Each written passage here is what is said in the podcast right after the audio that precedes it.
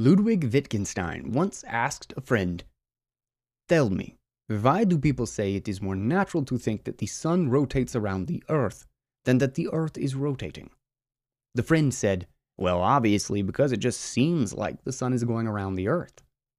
Wittgenstein replied, Well, what would it seem like if it did seem like the earth were rotating? The best in Bitcoin made audible. I am Guy Swann, and this is Bitcoin Audible.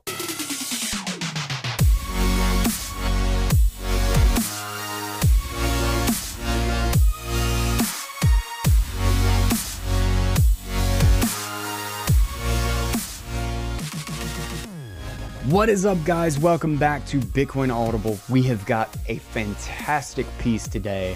Um, a shout out to Phil uh, for uh, calling this to my attention and continuing to, re- to remind me to get back to this one.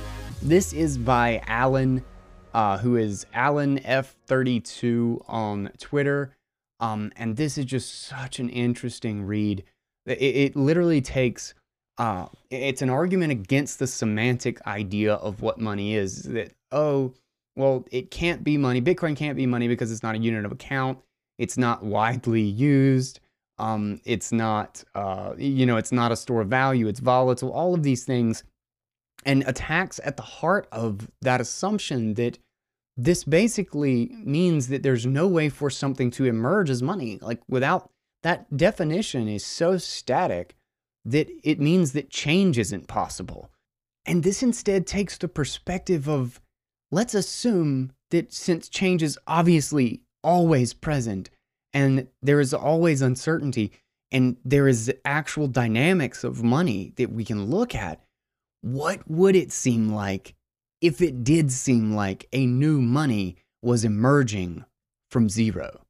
And it just hit so many points and so many great concepts that we've done uh, in various pieces in this uh, in the past on this show, um, and combines them together to just a really fun thought experiment. So this one is titled Wittgenstein's Money, again by Allen. A real quick thank you to our two awesome sponsors. We've got Level.co, the mobile Bitcoin and banking services you can freely swap between Bitcoin and dollars without any trading fees. Uh, and it gives you uh, banking services. You've got direct deposit, you've got wire, you can even get a debit card. Um, so if you were looking for an easy way to hold Bitcoin basically all the time and then use it for your day to day, level.co is it, lvl.co. And then, of course, for your hardcore Bitcoin savings where you don't want to risk anything with a custodian and you want to hold your own keys, you want simple, reliable, and secure, and that is the Bitbox. The Bitbox O2 by Shift Crypto. Check both of our awesome sponsors out at guyswann.com. So, with that, let's go ahead and get into this amazing piece. Uh, and I think I'm going to have to delay the guys' take on this one, but uh, you're not going to want to miss that either. So, get subscribed and make sure you don't miss it. But without further ado, let's jump into the article, and it's titled Wittgenstein's Money by Allen. What would it seem like if it did seem like a global, digital, sound, open source, programmable money was monetizing from absolute zero? Ludwig Wittgenstein once asked a friend, Tell me, why do people say it is more natural to think that the sun rotates around the earth than that the earth is rotating? The friend said, Well, obviously, because it just seems like the sun is going around the earth. Wittgenstein replied, Well, what would it seem like if it did seem like the earth was rotating? Semantics, therefore reality. As Bitcoin begins its quadrennial bull run, we must brace ourselves for the wider world's sudden and ill informed interest a great many newcomers will arrive with an open mind, as we all did once. But so too will many representatives of the incumbents to this disruption emerge from the woodwork to insist that what we can see with our very own eyes isn't actually happening because, according to their theory, it can't. Bitcoin can't be a store of value because it has no intrinsic value. It can't be a unit of account because it is too volatile. It can't be a medium of exchange because it is not widely used to price goods and services. These are the three properties of money. Therefore, Bitcoin can't be money. But Bitcoin has no other basis for being valued. Therefore, it is valueless. QED. I called this argument semantics, therefore reality. What could possibly falsify this? It is at root a claim about the material world, about what will, or in this case won't, happen in real life, and yet it looks rather like it relies entirely on the meanings of words. In discussing dollarization in Ecuador, the instructive process of an quote, official money being spontaneously replaced by a simpler, superior money. Larry White says of those who deny by definition that such a thing can even happen, that they, quote, are only looking at the blackboard and not at what is happening outside the window. This is a curious approach to understanding novel phenomena that, in general, I would not recommend. Reality doesn't care how you describe it. But there is also a softer, slippier, more agnostic form of the semantic theory that acknowledges that something is happening. That Bitcoin is not nothing, but that it surely cannot be money because it is too dissimilar to the standard semantic conception of what money should be and how it should behave that the proposition is too uncomfortable to accept. It certainly seems like a network of some kind. It is global, digital, sound, open, and programmable. And it has undeniably increased in value from a point in the past when it was worth nothing at all. But does this distinguish it from a regular old financial bubble? Can, quote, money be reconciled with bubble like behavior? And is Bitcoin's digital nature such a plus? Doesn't the internet enable a speed and potency of virality that is arguably finely tuned to inflate a bubble in anything deemed openly, programmably digital? Bitcoin may be something, maybe the blockchain technology it runs on, but obviously, it just seems like Bitcoin isn't money. Wittgenstein would be most unimpressed. He would likely ask, what would it seem like if it did seem like a global digital sound open programmable money was monetizing from absolute zero? Let us ask that too. The times they are a changin'. The semantic theory is alarmingly static. The stasis is rooted in its semantic chicanery. Many languages have different verbs to distinguish between quote, being, as in having some property intrinsically or circumstantially, such as ser and estar, respectively, in Spanish. English does not. I am male just as I am hungry. But in which sense is Bitcoin volatile? Is it intrinsically volatile? Or is it volatile at some moment in some circumstances relative to some standard? Are goods and services somehow fundamentally resistant to being priced in Bitcoin? What happens if you try to do so? Is it like dividing by zero?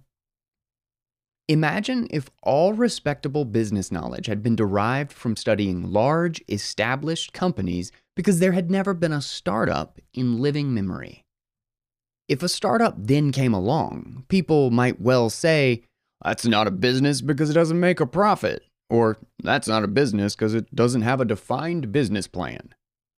Clearly, this would be ill advised, that is not to say that their models and definitions would be perfectly wrong instead of perfectly right, but rather that things are not so binary.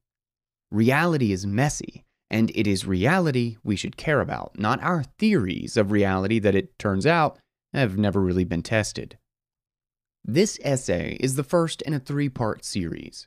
In part one, Wittgenstein's Money, I propose we should reject the arrogance of knowing that a new money cannot emerge because reality follows from our semantics.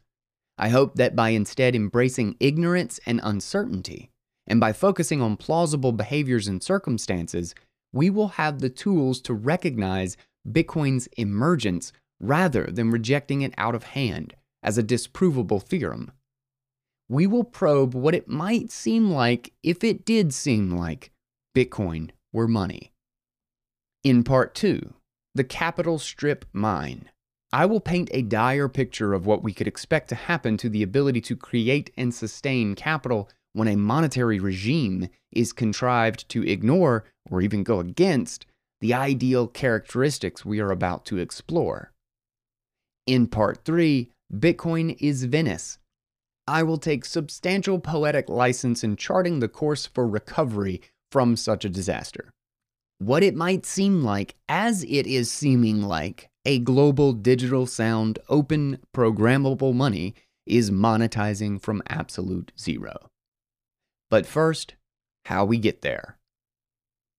Apples, zebras, and knowledge. Let us start with a thought experiment. Imagine you could see the future in a very peculiar and economically relevant way. You know how everybody will value everything at every point in time. You are certain of it. Would you ever need money?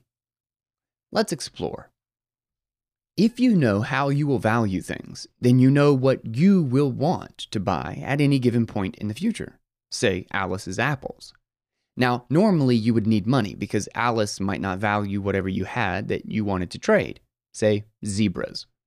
But in this case, you know how Alice will value zebras because you know how she will value everything. If that's enough to buy the apples, great. If not, find something else she values more highly, say beer, and then go find Bob. Now, if Bob also doesn't value your zebras, that's fine too, because you can just keep doing this until you close the loop, given you know all these valuations. You can instantaneously grasp the best path from zebra to Apple and trade all the way to what you want. If these valuations flap around over time, which you will also know, you can plan to orchestrate your trading across time to get the best rates. An obvious objection might be that all this excess trading would be a massive nuisance. Maybe you wouldn't actually need money, but it would still save you time and energy because rather than having to deduce and execute the highest value trading loop in advance of every purchase, you could jump immediately to who valued zebras most, get the money, and go back to Alice. And in fact, you could do even better because you would sell the zebra when its value peaked and keep the money for however long happens to pass before wanting to buy the apples. Fair enough. Money is still useful. But now imagine that everybody had this superpower. Everybody knew what everybody else valued at every time. Now, would you need money? Let's ring up Alice and find out. You go to Alice with your zebras to get some apples. Does it matter that Alice doesn't want zebras? I don't think it does anymore because Alice now has the superpower too. If she doesn't want zebras herself, she knows that Quentin does. If she wants Quentin's quiches, perfect. If not, if she really wants Peter's pies, then luckily Peter also knows that Quentin wants zebras. If he wants Quentin's quiches, perfect. If not, well, what happens is that the previously inconvenient, highest value trading loop doesn't now need to be executed. It merely needs to exist at all in order for everybody to establish the relevant exchange rate between whatever they have and are trying to buy or whatever they want and are trying to sell. This knowledge would make money moot. If we were all tempted to believe that some particularly economically astute individual could, in theory, know all others' future valuations, we would be forced to admit that they also knew all future events as well. How could they know how Alice will value things at an arbitrary point in the future if we don't know what things there are to value. This is the key to unwinding the thought experiment. Nobody can know all future events, nor the whims of all perfect strangers. Arguably, we can barely know any future events or the whims of any strangers. We may be reasonably sure of events close to us in time and circumstance, but as we get further away from our own familiarity, further into the future, or both, we obviously can claim to know less and less. Hence, we might be able to guess what we ourselves or others close to us value now, but others we know less well, or anybody at all further and further into the future, we cannot know. If we did know this, we would not need money.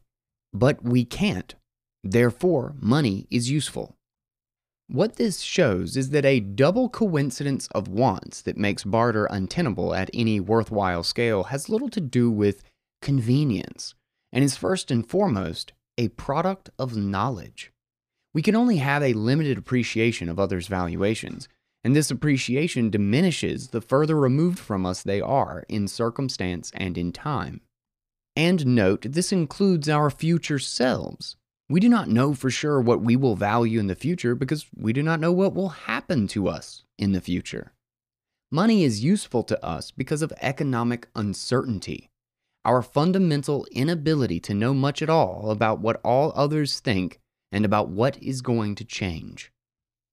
Money would ideally give its users a sense of certainty about the future a kind of tacit agreement with the rest of the economic network, precisely because next to nothing else can be known surely enough to be agreed upon in advance. But if a new money were to emerge, it would very much be challenging the agreement, and hence would be fraught with uncertainty over the period of its emergence.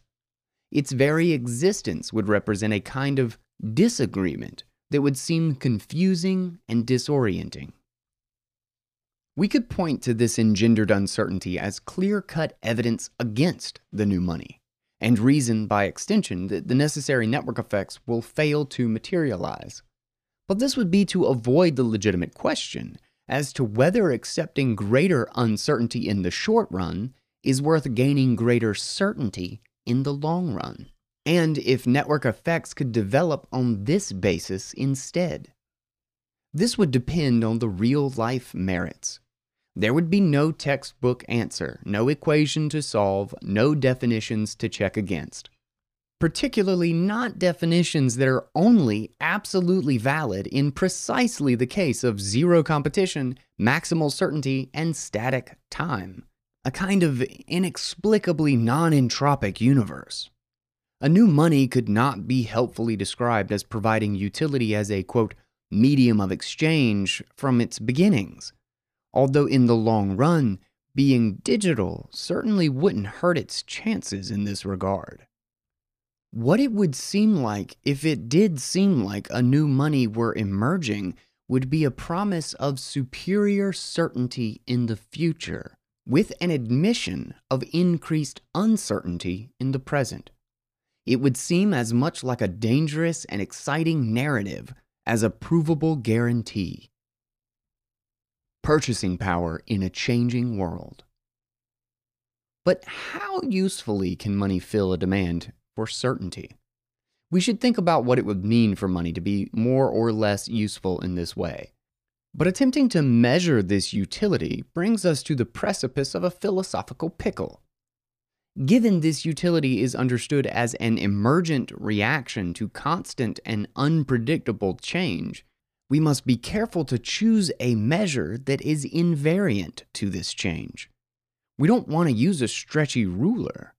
We must dig a little deeper lest we fall back into the semantic theory and demand money be a, quote, store of value without further explanation of what being a store of value could practically consist of. As a starting point, let us assume it means that a candidate money retains its purchasing power over time that it will not intrinsically depreciate, like a tool that we need to repair or food that will rot, or that will lose value for more intangible reasons in the sense of going out of fashion, like clothes or jewelry or real estate in a declining area. We immediately run into problems. Notice that whether or not any such item quote, retains its purchasing power is precisely subject to the change we admit we cannot predict. It is circumstantial and behavioral and depends on the subjective valuations of other market participants. A depreciated tool may nonetheless become more valuable if a new use for it is discovered and it turns out to be in short supply. Rotted food may command a higher price as compost. Perhaps there is dire compost shortage, or maybe it is discovered that it actually tastes better at a certain maturity. Clothes, jewelry, or real estate might come back into fashion and appreciate just as easily as they once went out. there is yet another difficulty. Surely, we want a failure to maintain purchasing power to capture some way in which the money ends up being valued less relative to what we might want to purchase, but not some way in which everything else ends up costing more? In other words, the money is less useful, not that everything else is more useful. In the latter case, say a war or a natural disaster that causes all real costs to soar, it hardly seems reasonable to describe the probable resultant price increases in terms of money's decline in value, rather than on things having become much more costly to produce. Taken to an extreme, it seems nonsensical to expect that money's ability to, quote, store value will entitle its holder to consume some good that may not even end up being produced, or some quantity of goods greater than everything that is produced. But it gets even worse. What if an entirely new good or service is invented over the period across which we intend to maintain purchasing power? Has our candidate money's purchasing power increased infinitely? What if a good stops being produced or sold on the market altogether? Has our purchasing power decreased infinitely? What to make of all this? It might have first seemed natural to mean specifically that a candidate money, quote, retains purchasing power if at T0 it can purchase a given quantity of every other good or service in the market then at T1, it can still purchase this same quantity in each case. Upon probing, however, this seems naive. In the case of a new invention, infinite seems an amusing but entirely unhelpful answer.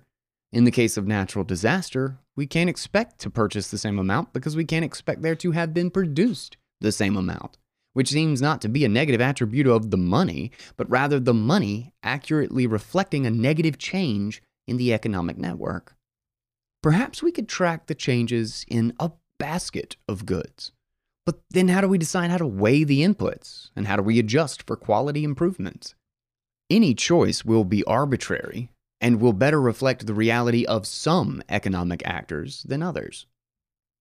But even in what we might think of as more, quote, regular or normal economic circumstances, it proves tricky to pin down. Imagine that some good, a widget, hasn't changed at all between T0 and T1, but that some new invention, a fidget, has superseded it. Nobody wants widgets anymore because fidgets are far better. So widget makers stop producing widgets, and the suppliers to widget makers stop producing widget making squidgets too. Now, with nobody making squidgets, it becomes very expensive to make widgets. And although far, far fewer are made, their price becomes much higher than at T0 pre fidget. So, has the money with which all these prices have been quoted, quote, lost purchasing power? If you still want to buy widgets, then yes, you have lost desirable purchasing power. If you prefer fidgets, then no, you have gained purchasing power. But crucially, these are connected at root by decisions to shift real scarce resources from producing one good to another. Hoping for an answer that can be sensibly relative only to our individual demands is myopic, because the prices will be dictated by the aggregation of all demands, and for that matter, all supplies. People who sell widgets and squidgets have a stake in this too. If any demands or supplies change due to discovery, taste, costs, or opportunity costs elsewhere, any circumstance or behavior anywhere, then the allocation of scarce resources to try to match supply to demand will almost certainly change too, and in a way that will wrap back around eventually to affect the original demands and supplies. Can we grapple with this? And can we coherently describe why it is difficult to grapple with? Even before resolving this, it is worth pointing out that money itself will be subject to these same forces. It will just be a lot less natural to point out whenever there is no legitimate monetary competition because we're using it as our measure in the first place.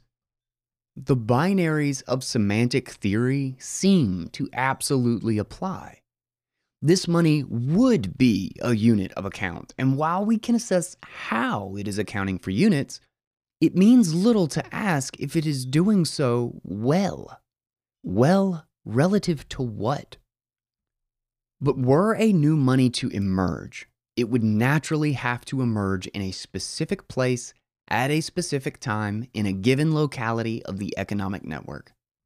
It would not appear everywhere all at once, and hence could not be helpfully described as providing utility as a, quote, unit of account from its beginnings. Although in the long run, being global certainly wouldn't hurt its chances in this regard it would present different utilities to different people depending on their circumstances, their behaviors, their beliefs, and its price. Its entry into the web of supply and demand would change the allocation of scarce resources in ways that would wrap back around and eventually affect its own supply and demand. Hoping for an explanation of its value that can be sensibly relative to individual demands is myopic what it would seem like if it did seem like a new money were emerging would be widely disparate views, rapid change, and no consensus, with sentiment ebbing and flowing unpredictably as the relative merits of the promise of future certainty from the challenger and the supposed failures of this promise from the incumbent were constantly being weighed and reweighed by the market. Time energy, and the triangle game. Have you ever played the triangle game? Here's what you do get in a big group and instruct everybody to mill around aimlessly. While this is happening, instruct everybody to pick two other people, but keep their choice to themselves. Then, on a signal, tell everybody to move to form an equilateral triangle with the two people they chose. Then watch chaos ensue. Even if the activity of the network as a whole ever seems to calm down, it can just as easily spiral out of control again with one step, because one person moving may be reacted to by others, which may be reacted to by others still, and so on. Every individual decision has effects that permeate unpredictably through the entire network, unevenly over time. While every individual decision maker is only immediately aware of the dynamics in their small locality just like in a network of economic exchange. Asking an individual to evaluate an invariant of the economic aggregate in terms of only their own supplies and demands is rather like asking a participant in the triangle game to explain the average speed of every player solely in terms of their own next step. You can't even begin to explain it. And that's holding just about everything we can constant in a small environment. If millions of participants started periodically changing their choice of vertices and entering and exiting the game, all while the geography on which the game was being played was shifting under their feet, that might start to better resemble real economic activity. We need to ask what participants in an economic network are giving and getting in a deeper sense than the highly circumstantial and reflexive prices at which they are faced with buying and selling. What opportunity cost do they all have in common? Consider that rather than accepting a price that is dependent on literally every other demand and supply in the network, you could always make the widget yourself. If there are literally no widgets for sale anymore, you needn't assume your purchasing power has, quote, infinitely decreased. If the inputs can still be purchased and the knowledge of how to combine them still exists and can be accessed, you can still purchase a widget and you can still sensibly conceive of its costs. That of the initial purchase of the inputs plus the opportunity cost of your own time and energy. Since any time and energy you devote to making a widget, you can't devote to making or doing anything else that might later be traded for money. If, on the other hand, widgets are still mass produced, you will very likely find that the difference between the cost of the input versus the available market price of the finished widget is one you cannot reconcile as a viable opportunity cost of your time and energy turning one into the other. Since so much effort has been put into minimizing this exact opportunity cost of time and energy on the part of the widget manufacturer as a requirement to stay competitive, you will probably rather pay the difference than commit this time and energy yourself. Upon reflection, this process and mentality is exactly the same for anybody who transforms one good or service into another in order to later sell it at a profit. That the price is deemed by buyers to be an acceptable equivalent of their time and energy, that the costs were treated in the same way by the current seller, and that the hoped for profit is deemed the best use of their time and energy in transforming one into the other. In setting out to make our own widgets, whoever we bought the squidgets from will have gone through the same thought process and calculations. The Gwidget makers, you need a Gwidget to make a squidget, will have done the same. And so on, all the way down to the absolute origin of the supply chain of every good or service. If a good, extracting raw materials, which if you own the land takes only time and energy if a service, only time and energy. If in either case you nonetheless require tools, back into the loop you go. The entirety of the chain of prices across all exchanges is shown to be a series of independent and real time decisions about how to value one's own time and energy and best guesses as to how others value theirs. We can readily imagine, if you go back to trying to create your own widget, just how long it would take if you were committed not to use money to pay any upfront costs for inputs, but to spend only your own time and energy fashioning everything required from beginning to end. The difference between however you value this presumably enormous amount of time and energy and the cost you actually pay for the inputs is exactly the value created by money intermediating a much more specialized series of exchanges. Back to our original circumstances. If the prices of widgets have gone up because resources have been pulled from squidgets, etc., what this really means is that a great many economic actors no longer believe their time and energy to be best allocated to widget making. Although we can articulate their reasons for believing this, we cannot say it is objectively right or wrong. It is as, quote, right as they end up profiting by how they allocate their time and energy instead. The invariant measure we require is therefore not of widgets specifically, but of the aggregate contribution of time and energy to productive enterprises as collectively valued by their output widgets might matter to you, but we can tell by the fact of their being produced far less or not at all that they no longer matter as much to the network. Time and energy matter to the network, but circumstances and behaviors have changed what time and energy can be transformed into. Readers may have noticed I sneakily begged the question when I originally introduced natural disasters. I said this would cause, quote, real costs to soar. But what is a real cost? If we aren't measuring costs in money, then what are we measuring them by? Now we have our answer in human time and human energy. In the case of a natural disaster, we are assuming a great deal of intermediate resources of production is destroyed, and we have to devote time and energy to rebuilding it all if we hope to maintain the same output. Whatever output we achieve will cost more money because it will take more time and more energy. And so, quote, maintain purchasing power as a property of money can only sensibly mean if at T0 it can purchase a given proportion of the whole output of the economic network, then at T1 it can purchase that same proportion, regardless of what has inevitably changed in the meantime. Money is useful to the extent it lets us contribute time and energy to the network at one point in time, knowing that our claim will not be diluted, and that any future point in time we can receive that same proportion back. The semantic theory leaves us hanging with ungrounded promises of, quote, storing value. Value as decided by whom?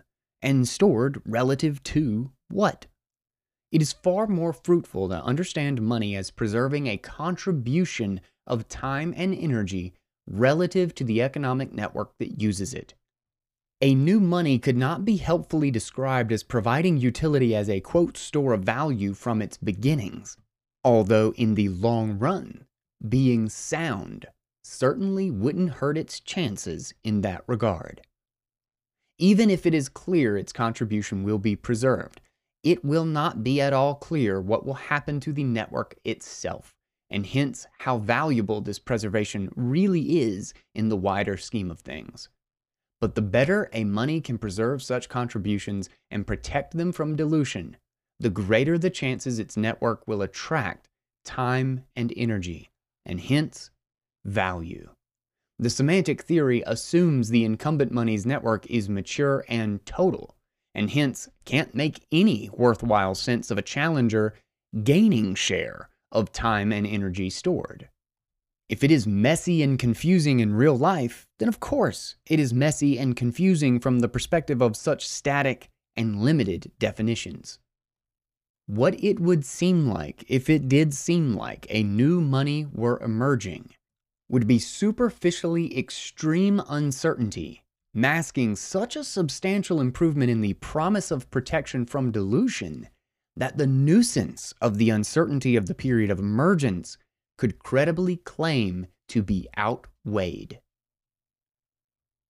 All right, we're getting close to the end here, but I've got to take a break. Um, let's hit our sponsor real fast, and then we will jump back in on this next section, uh, which is my favorite money, capital, and social scalability. It is time to thank our amazing sponsor, Shift Crypto, for their uh, wonderful product, the Bitbox hardware wallet. Um, this thing is an open source, simple to use, Swiss made, uh, Bitcoin dev secured hardware wallet for your Bitcoin cold storage. These guys are absolutely serious engineers. You got to check out the episode where we talk with CEO and co founder Douglas Bakkum all about this stuff. They have truly made one of, if not the best hardware wallets um, and simple Bitbox app to go with it for onboarding new people safely into the Bitcoin space.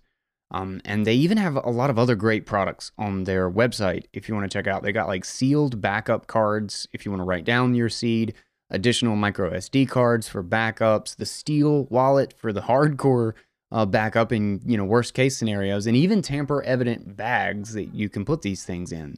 So if you haven't gotten a solid hardware wallet for your Bitcoin savings, you need to. And always remember Buy from the manufacturers and from someone you can trust. Never go to a retailer. That is a recipe for disaster.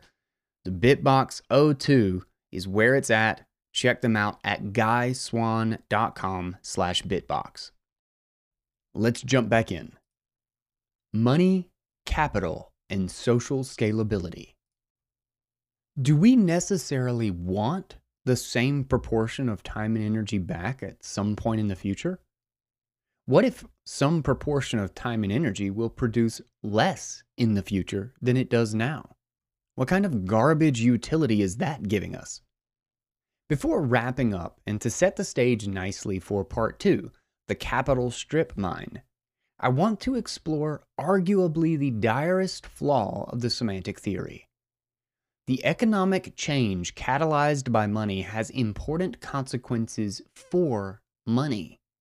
A theory of money that ignores the possibility of change blinds itself and its adherents to the most interesting aspect of its own alleged subject matter. A new money that advantageously plays to these possibilities will have an ace in the hole for the long term that may help it overcome the uncertainty it generates for itself in the short term, all of which will fly completely under the radar of the semanticists. Let us start by thinking about how and why such garbage utility could come about. A natural disaster is perhaps a clean example once again. What we assume has been destroyed is essentially tools. If we once had a tractor that was battered by a hurricane, we will now need to use a plow, which will take much more time and energy to yield the same output. Given any constraints on time and energy, we will have to accept a lower yield. Trading our earlier time and energy for what it currently produces seems like a raw deal. If the plow too has been washed away, and the hoe and digging sticks for that matter, we're almost back at the state of nature in which the tools we desire need to come from raw time and energy itself with no intermediation. Working forwards then from this original state, we see that it is precisely this commission of time and energy to creating tools that not only increases potential output, but frees up time and energy to perpetuate this very process by using these tools to create yet more complicated tools. We can consider making squidgets instead of just widgets. If we free up enough time and energy with squidgets, we can redirect the surplus towards widgets. With so many productive options beyond putting time and energy directly into the bare necessities, we can forget about our worries and our strife and start to specialize in using these increasingly complex tools. Money very likely emerges at some point in this process of complexification. As the accompanying uncertainty this complexity generates across circumstances and time creates a reciprocal demand for certainty that money fulfills.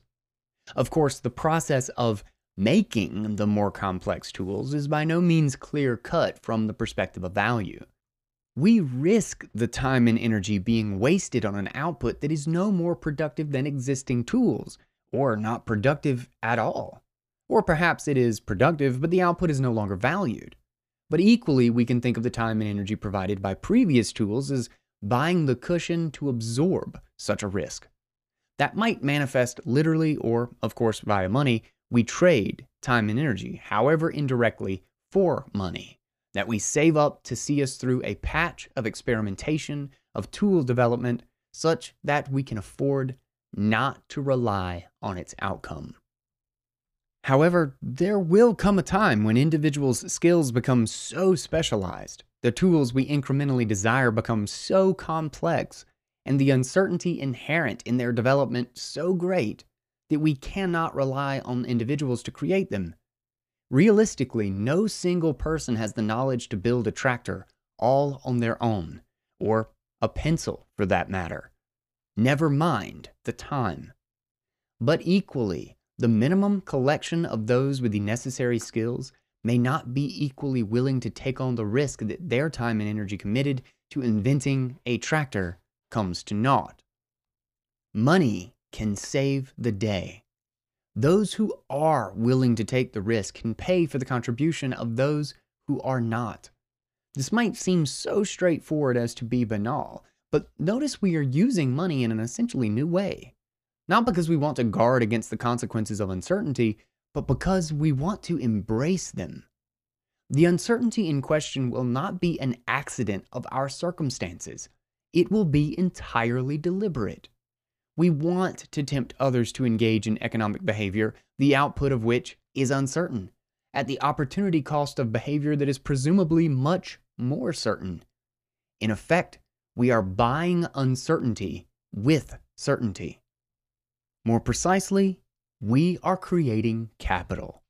Capital is not just complex tools, nor is it the money used to motivate their creation, but could be thought of as the extent to which the two are fluid. I believe Hernando de Soto has by far the best appreciation of the true subtlety of the concept from his brilliant The Mystery of Capital. Quote, Capital is not the accumulated stock of assets, but the potential it holds to deploy new production. This potential is, of course, abstract. It must be processed and fixed into a tangible form before we can release it. Later, he adds, Capital, like energy, is also a dormant value. Bringing it to life requires us to go beyond looking at our assets as they are actively thinking about them as they could be. It requires a process for fixing an asset's economic potential into a form that can be used to initiate additional production. De Soto focuses on the sociological importance of property rights in providing for such a process. For our purposes, we can be ever so slightly more abstract and see the ultimate point of property rights and the role they play as providing a certainty of economic relevance that can be measured with money and bargained against the uncertainty we want to exploit. Money provides a means to motivate embracing the risk of the opportunity cost in time and energy of exploring our assets' potential in the hopes of realizing even greater production. Highly certain money and highly uncertain complex tools are both capital to the extent they can be seamlessly exchanged. The emergence of capital has at least three notable effects. Firstly, the more capital we succeed in creating, the process is risky, remember, and we can't guarantee we will create any, the more specialized we are likely to individually become, meaning the less our understanding of supply and demand helpfully extends beyond our own circumstances and into the future. Secondly, the more capital we merely try to create, the more uncertainty we directly invite into the network. Thirdly, the possibility of creating capital in the future rather than just deferring consumption means that the uncertainty we want to brace against with money need not imply a risk, but an opportunity as well. That capital creation is more or less dependent on human creativity means that the chance to take part in capital creation could arise at any moment. Wanting to ensure we are able to do so, if or when the opportunity arises, further increases money's utility, which of course further enables capital creation. For all three reasons, fundamental economic uncertainty will increase. Money, having allowed for the circumstances for capital to emerge, therefore becomes all the more useful the more capital proliferates. Money emerges from uncertainty. Capital emerges from money, and uncertainty emerges from capital. Thankfully, this cycle holds to the extent time and energy is becoming increasingly valuable. If money is useful to the extent it lets us trade time and energy to the network at one point in time, knowing that at any future point we can receive the same proportion back, then we should want the same proportion back in the future. If the money is genuinely useful, this quote, same in time and energy will be more, better, or both in value. A given money may have qualities that lend it to more or less sustainable formation of capital. This provides another more oblique avenue to judge its utility. How sustainable is the proliferation of capital that is forming with this money at its base?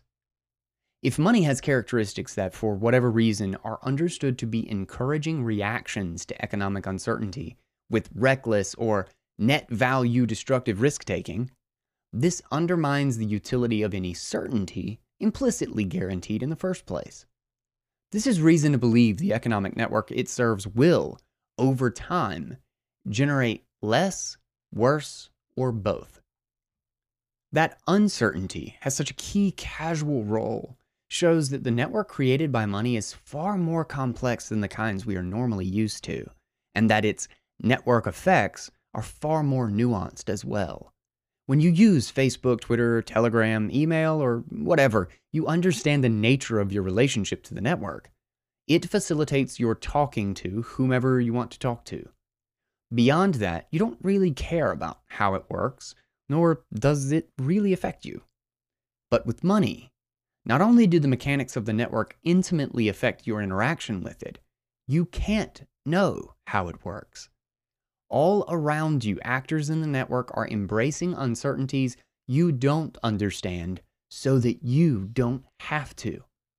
We are back in the triangle game. How it affects you is determined by how everybody else behaves, with everybody else in the same intractable position in Money, Blockchains, and Social Scalability.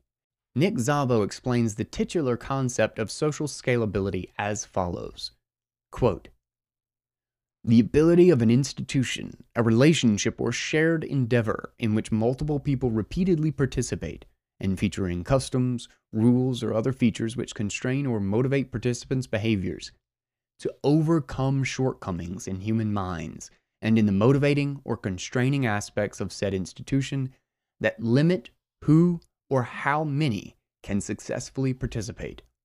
Social scalability is about the ways and extents to which participants can think about and respond to institutions and fellow participants as the variety and number of participants in these institutions or relationships grow. Money provides a clear and stable way for participants in the network of economic exchange to think about and respond to their circumstances precisely as capital formation follows from the variety and numbers of participants growing. This growth creates a fundamental uncertainty that exceeds the cognitive capacity of individual humans to grasp, and hence to respond to directly. While simpler networks create value for their users by allowing channels of communication that would likely have been too costly to establish otherwise, Money allows channels of communication that could not be comprehended otherwise. If, as in a social network, we knew with whom we are dealing with an economic exchange, we could perhaps base this communication in the simpler medium of trust than in money. But since we mostly do not, the specific social scalability conferred by money allows for what Szabo calls, quote, trust minimization or, quote, reducing the vulnerability of participants to each other's and to outsiders and intermediaries' potential for harmful behavior. Adding, quote, most institutions which have undergone a lengthy cultural evolution, such as law, which lowers vulnerability to violence, theft, and fraud, as well as technologies of security, reduce on balance, and in more ways than the reverse, our vulnerabilities to, and thus our needs to trust our fellow humans, compared with our vulnerabilities before these institutions and technologies evolved. Given money bridges the likely lack of trust we have with direct economic counterparts, and the certain lack of trust we have with the entirety of an economic network, it is crucial that we trust the money itself. A functioning money, quote, reduces vulnerabilities to and thus our need to trust our fellow humans, end quote. What it would seem like, if it did seem like a new money was emerging, would likely be a focus by its proponents on the qualities of capital that are totally absent from the semantic theory. In the semantic theory, money doesn't change in any sense worth pondering and so capital formation happens however it happens. In the real world, the operation of money might become more or less trustworthy, uncertainty might become more or less dangerous, and capital formation might become more or less healthy. A new money would be much more likely to emerge if it seemed like all of these characteristics of the incumbent were getting worse and worse. If the new money were open source and programmable, that certainly wouldn't hurt its chances either. What it would seem like. What would it seem like if it did seem like a new money was emerging? It would depend on the relative merits of the challenger and the incumbent, but also on how the perceptions of these merits spread how perceptions of these perceptions spread, and so on. As the opportunity cost is absolute, the challenger money cannot merely be dabbled in, like a novel social network, but must be sincerely believed. Hence, the challenger's emergence may for a time depend on how individuals in the network think about money itself. An adherent of the semantic theory would dismiss the challenger out of hand. If it isn't acting as a medium of exchange and a unit of account, then it won't acquire the network effects to ever do so, meaning it won't store value either and it can't be money, QED. But a more sophisticated observer might be less interested in definitions and look to the circumstances of competition between the two in real life.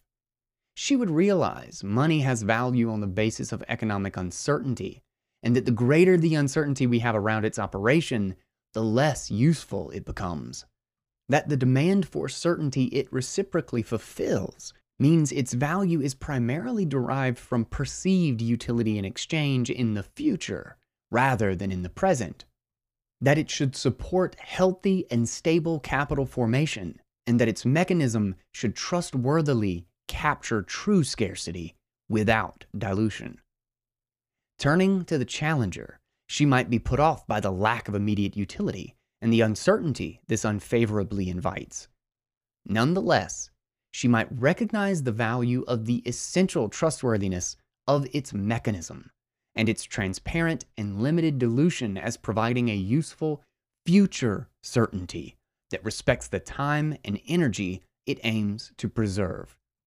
She might be encouraged by its prospects for healthy capital formation and the early signs of such capital formation taking place, and notice that the perception of its utility is spreading steadily self perpetuating the size and strength of its network.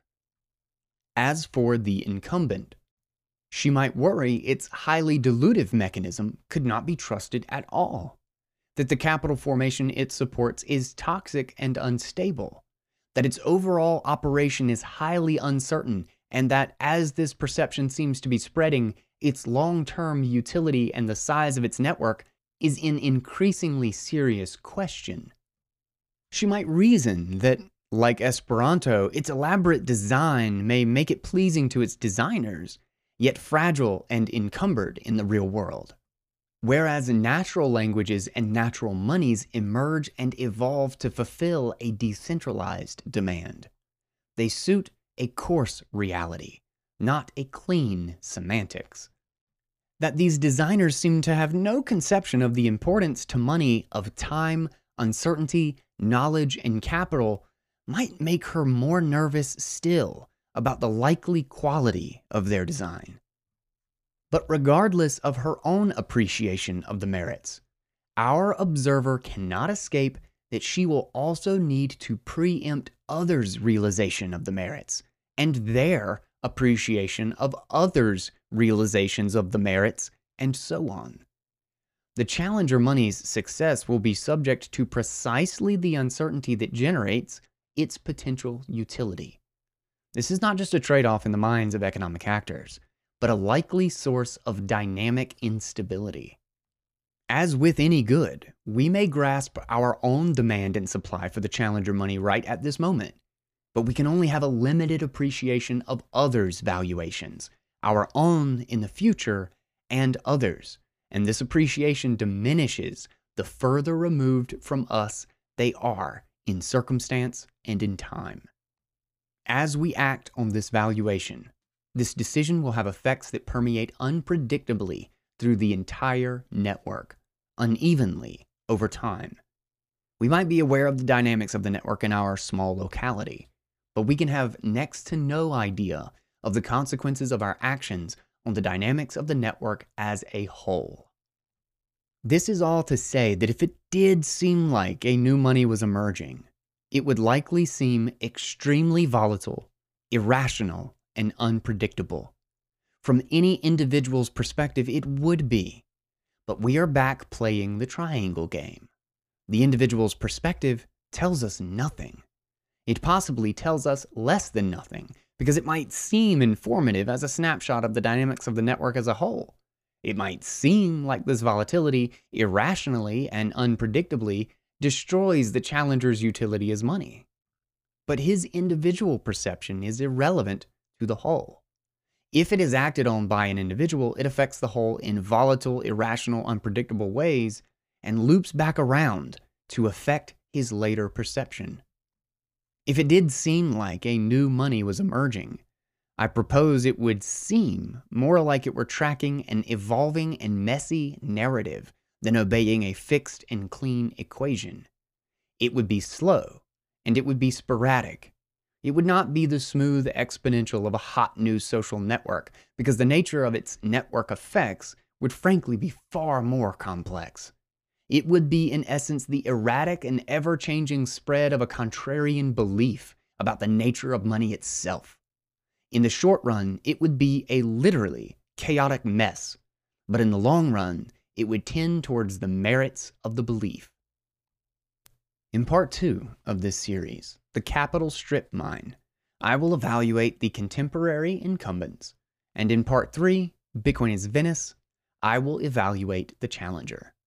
But for now, I will conclude by saying that if it did seem like a global digital sound open source programmable money was monetizing from absolute zero, I guess it would seem a lot like this. Follow me on Twitter at Allen, A L L E N F 32.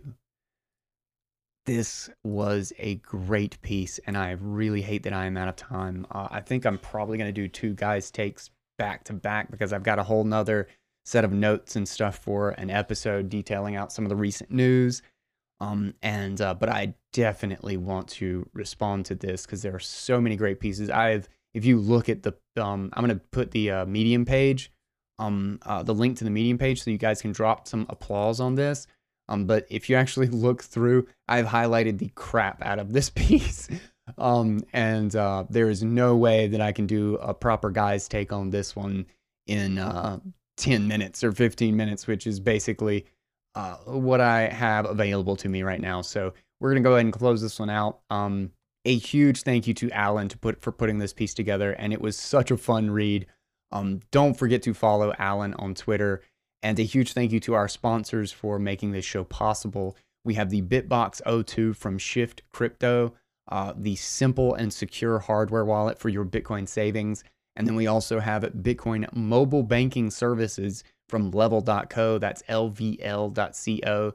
Um, and uh, you can find both of our awesome sponsors at guyswann.com right there at the top of the page.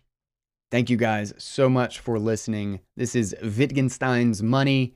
What would it seem like if it did seem like a global digital sound open source programmable money was monetizing from absolute zero? Uh, I just think this absolutely destroys the semantic argument that it's got to, you know, that there's just some light switch and we're going to cut it on and suddenly it's a unit of account, it's a medium of exchange, and it's a, a store of value all at once, and that there is only the ultimate static state of being a universal, widely accepted money, and that there's just somehow no maturation process, that there's no way to compare one money against another and I love what Allen says in this towards the end that it absolutely it just completely ignores everything interesting about the theory of money. It it presupposes that there is no there is no state where a money is anything other than the dominant money. And there's just so much more that I really want to get into. So uh, we're gonna have an awesome guys take on this. Uh, hopefully, the very next episode, or uh, no, it's not gonna happen tonight. Uh, but uh, we'll probably have it out tomorrow. I thank you guys so much for listening. This is Bitcoin Audible, and I am Guy Swann. And until next time, everybody, take it easy, guys.